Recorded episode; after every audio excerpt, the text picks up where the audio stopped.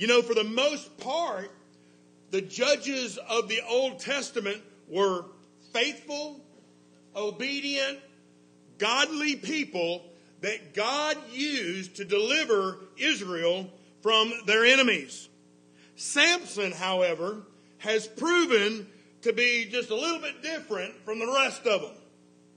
Samson lived his life not by faith. Samson lived his life by the flesh. Samson is a man who we ought to study. But Samson is not a man whose life we ought to duplicate. Physically, Samson was the strongest judge that ever lived. But spiritually, he was by far the weakest. Samson spent, and this is the problem with many Christians, so if you're listening, say amen. Samson spent most of his life trying to please Samson. Y'all following me?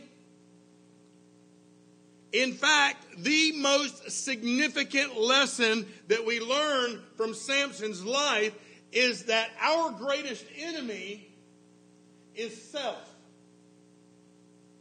Our greatest enemy is self. If you and I, as God's children, as the servants of the Lord, can learn to conquer self, then maybe we can walk in spiritual power and victory. But the truth is, if we're honest with one another, we're a whole lot more like Samson than we would like to admit. However, today, we're going to see Samson at his finest hour. We're going to see Samson today at his best. In fact, Samson's life never shined brighter than it does today in the three verses we're going to study. You'll never see Samson any stronger than he was at the moment of his extreme weakness that we're going to see today. He turns to God not only for help in the moment, he also turns to God for hope in the future. So as we look at Samson at his best, maybe you and I can find some lessons here that will help us be at our best. Our best for the glory of God. If you would turn with me to Judges chapter 15, that's on or about page 233 in the Bibles in front of you. In Judges chapter 15, and I'm just going to be sharing with you three verses beginning in verse 18. Then he, Samson, became very thirsty. You see, he just got through whooping a thousand Philistines with the jawbone of a donkey, if you remember last week. And now we see that he became very thirsty. And so he cried out to the Lord and said, You have given this great deliverance by your hand of your servant. And now shall I die of thirst and fall into the hand of the uncircumcised? And so God split the hollow place that is in Lehi, and water came out, and Samson drank, and his spirit returned, and he revived. Therefore, he called its name En Hakkore, which is in Lehi to this day and he judged Israel 20 years in the days of the Philistines. As we're studying Samson at his best, the first thing that I recognize in this short passage is that Samson had reached a critical condition. A critical condition. As I said, Samson had just killed a thousand Philistines with the jawbone of a donkey. And after the battle, the Bible says that he's very, very thirsty. He's hot. He's exhausted. He is dehydrated. Why? Because killing a thousand Philistines will take a lot out of you. Amen? So he's hot, he's exhausted and thirsty. In fact, it's so bad, Samson fears that he's about to die of thirst.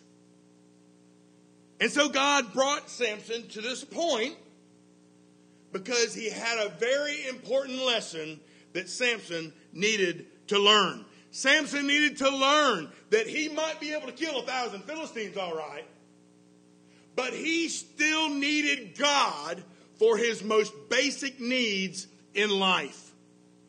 Samson learned that without him, we can do nothing. We would do well to learn that lesson. Without God, we can do nothing. Many times we act like we can depend upon ourselves. We can we act like we can depend upon that that we have. But without him, you and I are as helpless as babies. We're dependent upon God for the air we breathe. We're dependent upon God for the food we eat. We're dependent upon God for the water we drink. We're dependent upon God for everything that we have and everything that we might enjoy in this life. It's all about Him. And when we forget that, that he, we owe all that to Him, that He has provided all that for us, when we forget that, sometimes, sometimes God will remind us. Amen. He will remind us that we need Him above everything else. So there's much truth, friend, in that, in that verse. Without him, as Jesus said, we can do what? Say it loud if you believe it. Without him, we can do nothing. Amen. So after Samson had reached this critical condition, realizing he had come to nothing, that he was about to die, Samson cries out to the Lord. Samson cries, in this moment of great weakness, Samson finally does the greatest thing that he ever could have done. He cries out to God. And in that short little 27 word prayer, Samson speaks volumes about himself and he speaks volumes about his God. So, that being the case, let's take a hard look at this prayer. Let's take a hard look at this cry that Samson gave to the Lord. Well, first of all, I see that Samson's prayer was a cry of humility. This prayer was far different than the poem he wrote in verse 16. Do you remember it? Then Samson said, With the jawbone of a donkey, heaps upon heaps, with the jawbone of donkey, I have slain a thousand men. It seems to me that in that poem, Samson has some eye trouble. Amen. I conquered these Philistines. I have killed a thousand men. Instead of giving glory to God, what does he do? He claims all the glory for himself. Now, however, Samson has humbled himself before God and he acknowledges that unless God intervenes, he's a goner. Unless God intervenes in his life, he's going to die. Unless God intervenes, his life is over. And I think that's a good reminder for you and I of how we should approach God in our times of prayer. We should come humbly, humbly before God, remembering that He is the potter and we are the clay. Amen. We should come humbly, but we should also come remembering, listen to this, God owes us nothing. God owes us nothing, but in His grace, He promises to give us everything that we need in this life. So we should come humbly. We should come remembering that He doesn't owe us anything, but we should also come remembering that God invites us to come into His presence boldly. Boldly. But even though we're invited to come boldly, we should still come like little children with humble hearts and meek spirits, asking God for the things that we need. I think our fathers can take a good lesson from Samson right here. Fathers, if you don't teach your kids how to do anything else in this life, you teach them how to pray. At the time when they can't depend on you, when they can't depend on mama, when they can't depend on their church, when they can't depend on their president, when they can't depend on their government, you know who they can depend on? They can depend on God. Amen. Fathers, teach your children to pray. And how do you teach them how to pray? You pray with them. Amen. Let them see you praying. So Samson's prayer was a cry of humility, and many dads could take that to heart. But Samson's prayer was also a cry of honor. I noticed there that not only did Samson humble himself before God, he also took the time to honor the Lord. And he did so in at least three ways. Let me give you those three ways quickly. First of all, Samson acknowledged God's power. Samson gives all the glory for the victory to God. It all goes to him. He said, You have given this great deliverance by your servant. What a tremendous lesson for me and you. Every victory in life comes by the grace of God. Amen. Every victory you have in your life comes by the grace of God. Consider this. Think of all the prayers that God has answered for you. Even the times you didn't pray for it, but you wanted it. Think of those prayers that He answered. But think of those times that He enabled you to do His will. Think of those times that He enabled you to serve Him in some ministry or another. How many times, how many times in your life has God made a way when it didn't look like there was any way? God makes a way. What a lesson for us that victory in this life comes by the grace of God. But Samson also acknowledged God's person. Not only does Samson praise God for his power, he acknowledges the very person of God, and he calls himself, Samson does, calls himself your servant. I'm no longer my own. I'm not no longer doing what I want to do. I am your servant, God. That's a good place for me and you to come to. When you realize that you are no longer your own, you are the servant of God. You are the servant of God. Finally, finally, Samson appears ready to acknowledge that God is his master. That God is his master. And that's why I say that this is Samson at his best. Why? Because he finally puts his relationship with God in its right priority. Dads, are you putting your relationship with God in its right priority? Your children need to see that God is your number one priority. That nothing, not work, not play, not recreation, not anything comes before their relationship with God. Your kids need to see that. Think about it up until this point. Samson's been the master. He's been the master of his own life, and he just gives God some of the leftovers. You ever been there, men?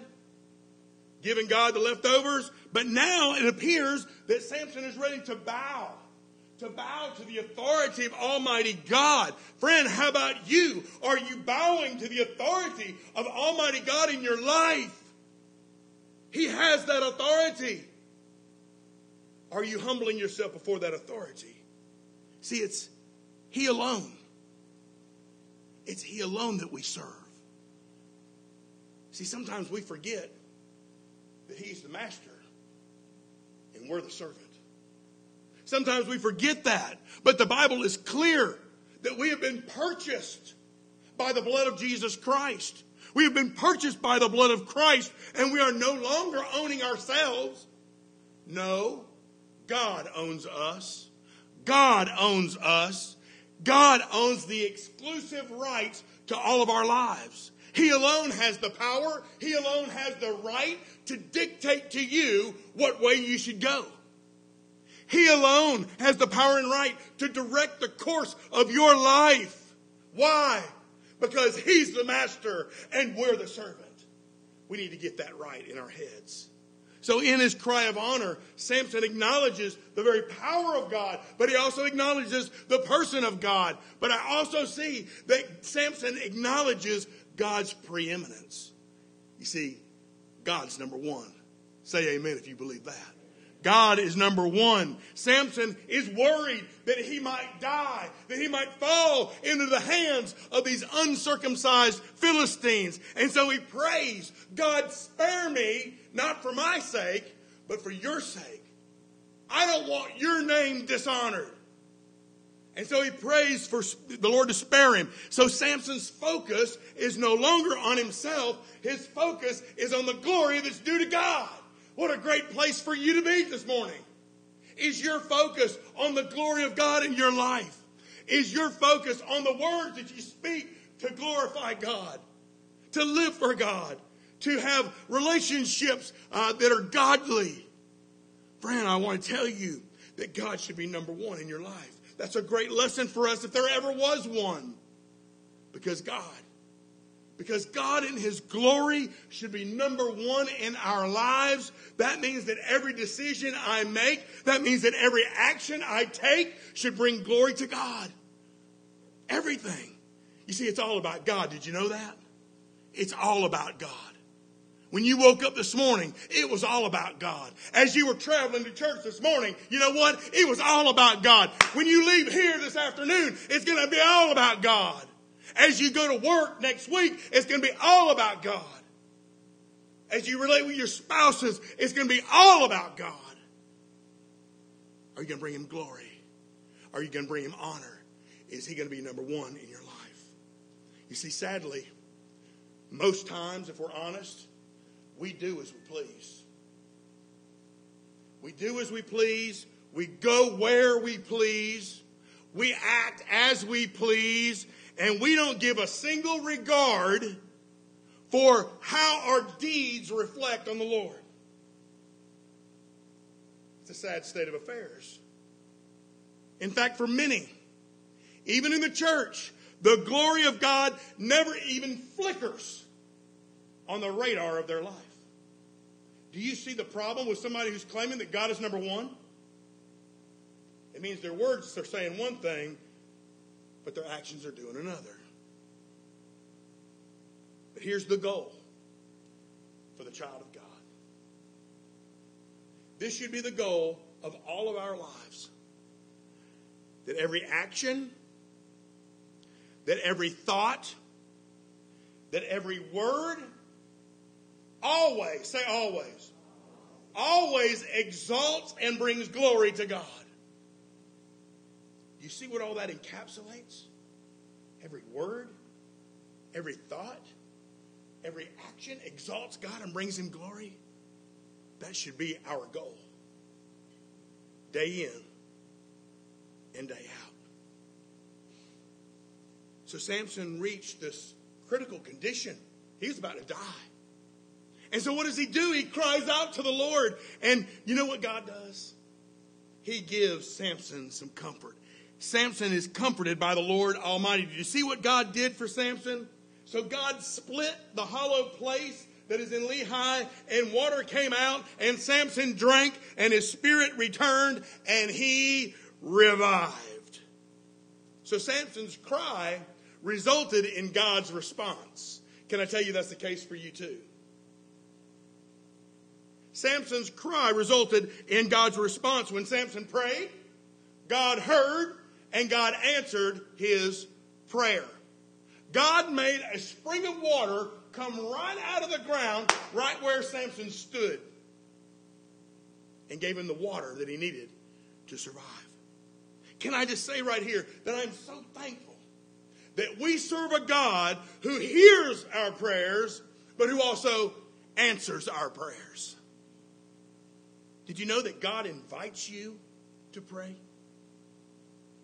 He invites you to pray. In Jeremiah 33 3, God said, Call to me, and I will answer you and show you great and mighty things which you do not know. He invites us to pray. But he also promises that when we take hold of that promise, that he will hear us when we do. When we pray, he will hear us. Isaiah 65, the Bible says, It shall come to pass that before they call, I will answer. Before they call, I will answer. And while they're still talking, I will hear. So he invites us to come into prayer. He promises to hear us when we do, but then he also promises to answer when we pray. Do you remember what Jesus said in his Sermon on the Mount? He said, Ask, and it shall be given to you. Seek, and you shall find. Knock, and it will be open to you. For everyone, say everyone, everyone who asks receives, he who seeks finds, and to him who knocks it will be opened. Or what man is there among you that if his son asks for bread will give him a stone? Or if his son asks for a fish, he will give him a serpent. If you then, being evil, know how to give good gifts to your children, how much more will your Father who is in heaven give good things to those who ask him? He invites us to pray, promises to hear us when we do, and he promises to answer us when we pray. Can I tell you, friend, that no prayer is too small and no prayer is too big. God wants to hear from his children. So after God responded to Samson's cry, God's blessing resulted in Samson's revival. God's blessing resulted in Samson's revival. When Samson prayed, God heard. When God heard, he answered the prayer of Samson and he gave him just what he needed in his time of need. That boy needed something to drink. And he sprung up a well of water right under his feet. Like Samson, I think that you and I often need revival.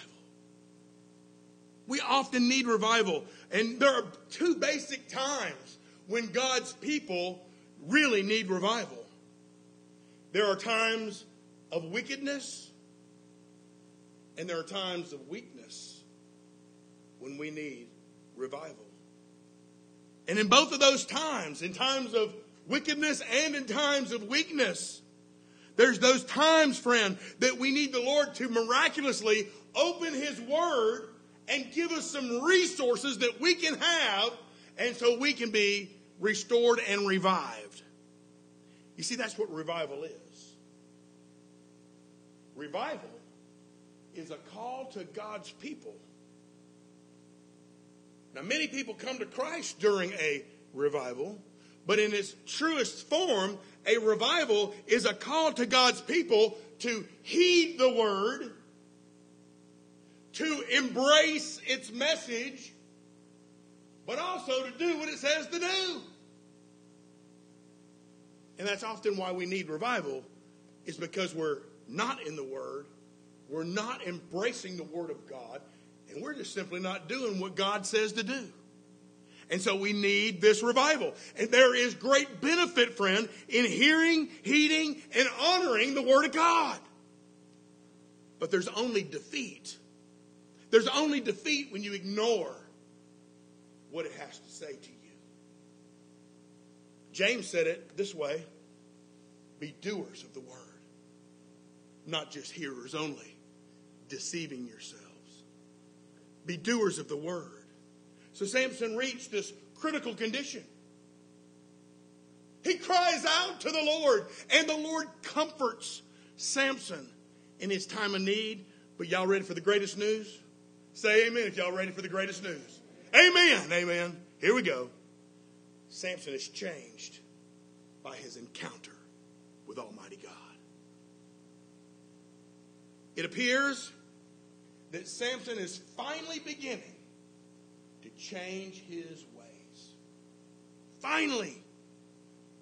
Can I just say right here that it's never too late to begin changing your ways. Dads, if you have been a horrible dad up until this point, starting today, you can change your ways and allow the Word of God to change you to be the greatest dad there ever was.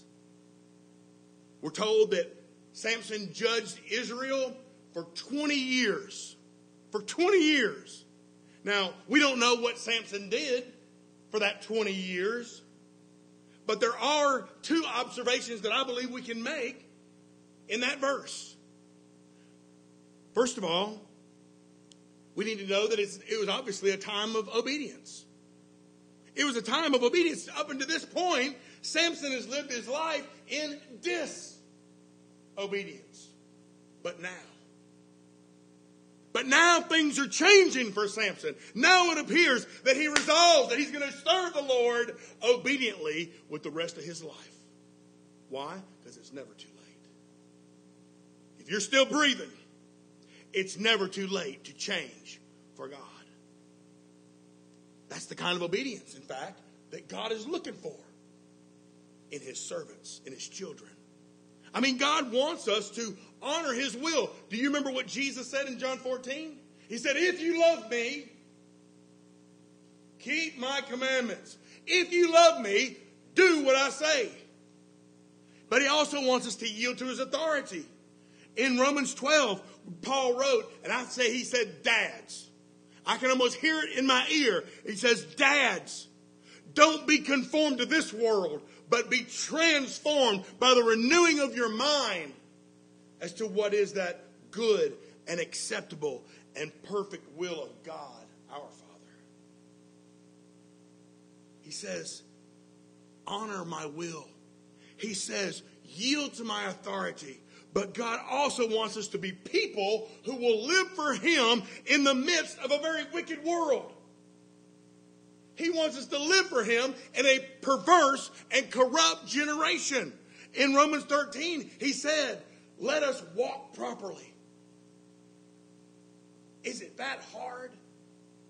Let us walk properly, putting on the Lord Jesus, making no provision, zero provision for the flesh to live in its lusts. But you know, not only was there a time of obedience, finally there was also a time of order. It appears for 20 years, 20 years, there was peace in Israel. Samson had conquered these Philistines. And for 20 years, both he and the people of Israel submitted themselves to the will of God. And as a result, you're never going to believe what they got.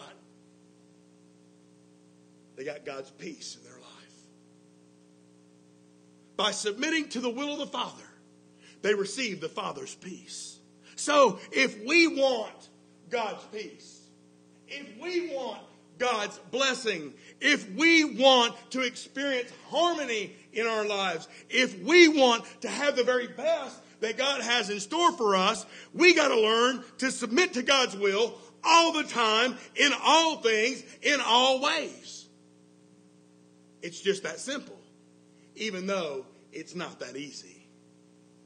We're simply to walk daily and consistently with God it's like a way of life whereby we walk with Him and we yield to Him and we honor Him in everything we do day in and day out.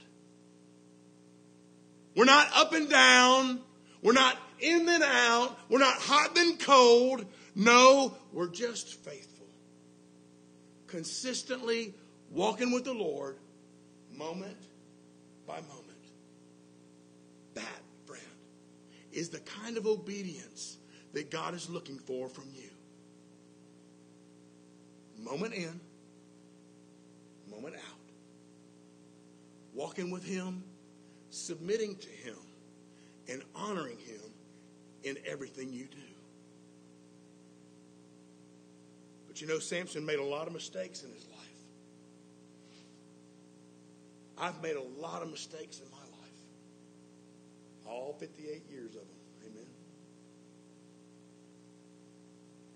But when Samson humbled himself, when Samson submitted to God, things turned around for Samson.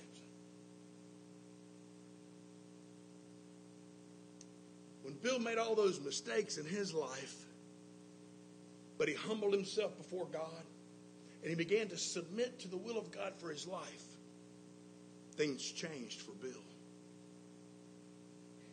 Things can change for you, and it's never too late. If you're still breathing, God still wants to do a mighty work in you. But you know what I've really learned from this message today? I've been reminded that I can be very stubborn sometimes. Don't you say a word. Yeah, I can be very stubborn sometimes. Often I want to go my own way, and I don't necessarily want to go God's way. And if I'm not careful, I can start to look a lot like Samson.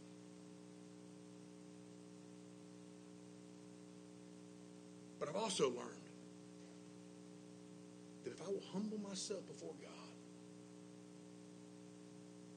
if I will submit to His will over my own will, if I will walk with Him moment by moment, honoring Him in my words, my actions, and my attitudes, then I can enjoy victory in my life. Can I tell you on this June 20th, I truly feel like I'm enjoying victory in my life. God has used many of you to bring that to me. And I thank Him for it. But I realized it had to be that moment where I reached the bottom of the barrel and I had to humble myself, submit to Him, and walk with Him day in and day out. So, what about you? Have you reached that place yet? Are there areas of your life that, if you're honest, you just haven't yielded to God yet?